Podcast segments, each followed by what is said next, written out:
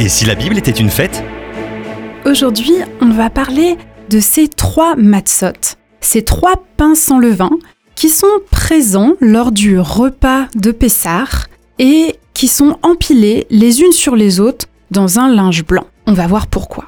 Alors pendant la cérémonie, le père va prendre la matzah du milieu et il va la briser en deux. Il va envelopper l'un des morceaux dans un linge blanc et il va aller le cacher. On va oublier un petit temps ce morceau de matzah puis on va passer à la lecture du récit de la sortie d'Égypte. Après cette lecture, le père va demander à un enfant de retrouver le morceau de pain caché. C'est une sorte de cache-cache. Quand l'enfant a trouvé le morceau, il le ramène au père qui le montre à tous.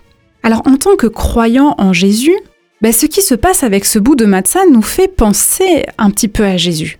Tout d'abord, la matzah, les matzot, ont des trous, tout comme Jésus qui a été percé. Ensuite, on voit que la matzah du milieu a été brisée. Ça nous rappelle le brisement de Jésus à la croix.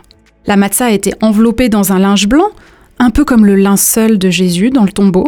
La matzah a été cachée, oubliée. Jésus était dans le tombeau, caché.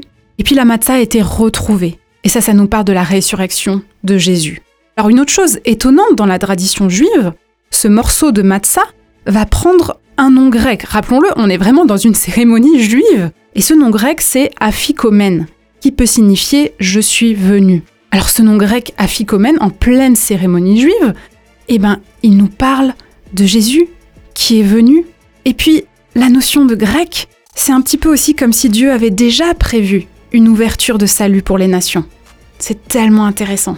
Ensuite, le père va promettre à l'enfant qui a retrouvé le bout de matzah un cadeau pour 50 jours après, soit pour la fête de Shavuot, de Pentecôte. Et ça, ça nous rappelle la promesse de Dieu, notre Père, pour tous ceux qui croient, d'envoyer le Saint-Esprit comme un cadeau. Jésus, après sa résurrection, avait dit à ses disciples d'attendre pour recevoir le cadeau promis par le Père. Et ce cadeau est arrivé 50 jours après, lors de la fête de Shavuot c'était le Saint-Esprit.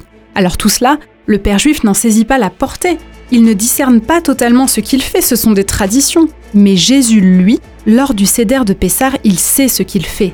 Il nous est dit Ensuite, Jésus prit du pain, la matzah du milieu, et après avoir remercié Dieu, il le rompit et il le leur donna en disant Ceci est mon corps qui est donné pour vous. Faites ceci en mémoire de moi. Découvrez en plus avec Doris Lévy Alvarez en visitant le site fête au pluriel en-famille.fr.